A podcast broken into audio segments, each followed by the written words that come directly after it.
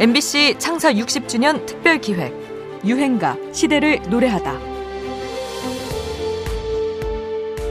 어, 거짓말 탐지기에 대한 질문을 방청객 여러분들이 직접 해주시도록 하겠습니다.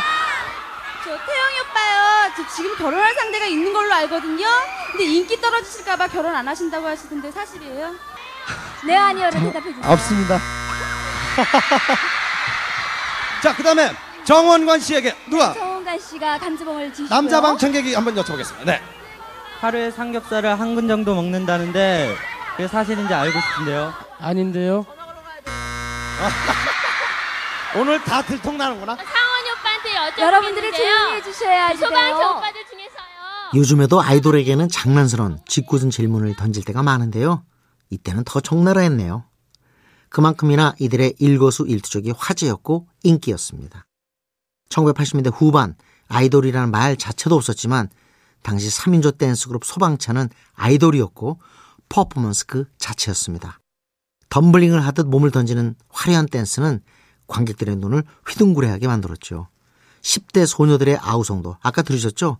정말 끊이질 않았습니다.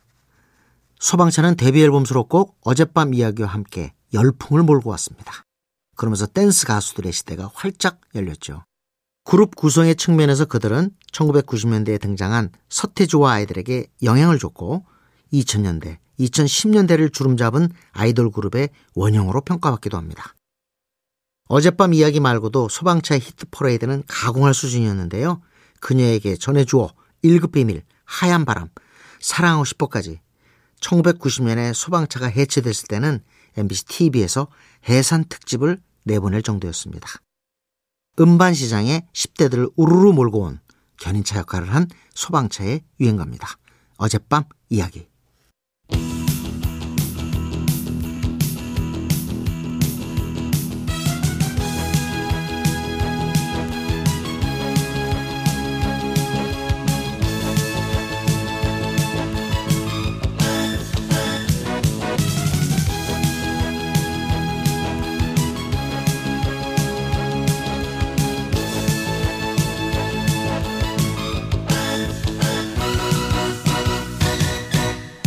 어젯밤에 난 내가 미워졌어.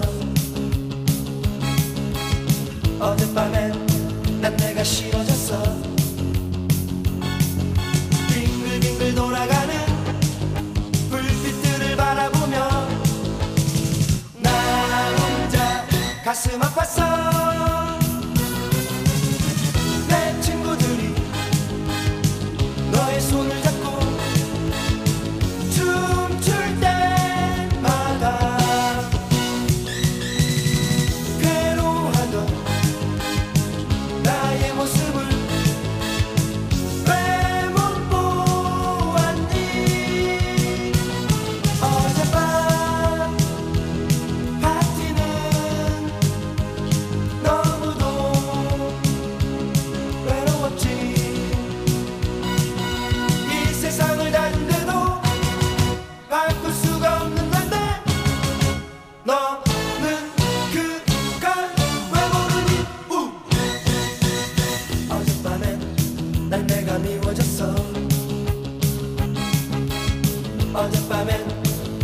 어젯